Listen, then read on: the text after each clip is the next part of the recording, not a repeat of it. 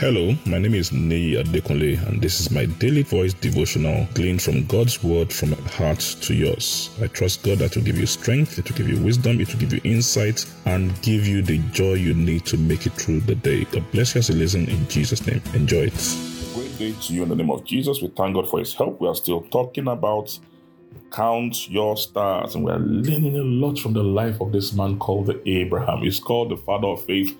And at this point, he's still called Abraham. And we are seeing how he struggled with God, you know, to see the manifestation of the things that God has said to him. He had seen some, in fact, he had seen a number of those things come into his life. But, you know, when it came to the child, he had not seen it and he just felt that God could not be trusted. But one thing you want to know and want you want you want to settle in your heart is this. The God we serve is the same yesterday, today, and forever, and he can be trusted. He can be trusted. Now let's read again our Bible book of Genesis chapter 15, verses 3 and 4. Genesis 15, 3 and 4 in the contemporary English version. You have not given me any children, and this servant of mine will inherit everything. The Lord replied, No, he won't. You will have a son of your own, and everything you have will be his. Uh, like we said uh, yesterday, it's important that you don't confuse the facts and the truth. God's word is true.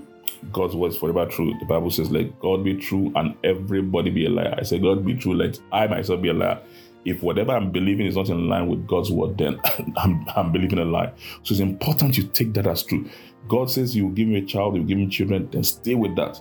Yes, it might not have manifested, but understand that doesn't mean that it will not manifest. And you want to maintain your connection. The last thing you want to do is that while you are trusting God for the manifestation of the things He has, he has told you, you do not want to disconnect. If you disconnect, it is over. It's just like, you know, there are these power cables that bring electricity into a house and all that. You know, in, in countries that have electrical problems or, or power problems, you know, sometimes the power can be off, you know, from the, the you know, yeah, maybe for weather purposes, you know, or some form of electrical fault.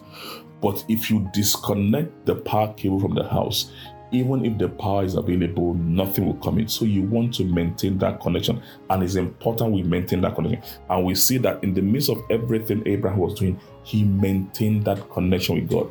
Yes, he was struggling with it, but he maintained it. It's important we maintain that because that connection is key in that communion with God, in those times of conversation with God clarity comes. If you remember the story of Moses in Exodus chapter 3 and 4, God had called him to go and deliver the children of Israel. He complained, he gave all sorts of excuses, he said this and that.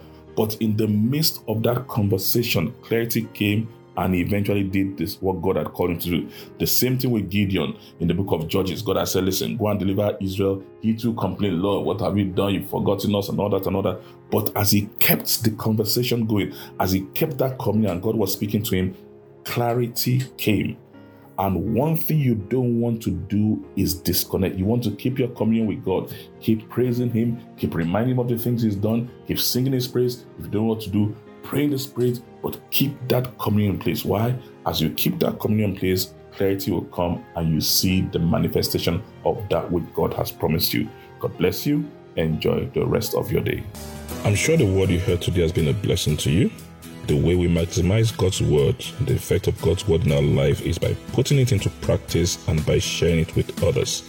Please ensure you put this into practice and please share it with others. And I trust God that the full benefit of the word will be seen in your life in Jesus' name. Thank you very much and have a wonderful day.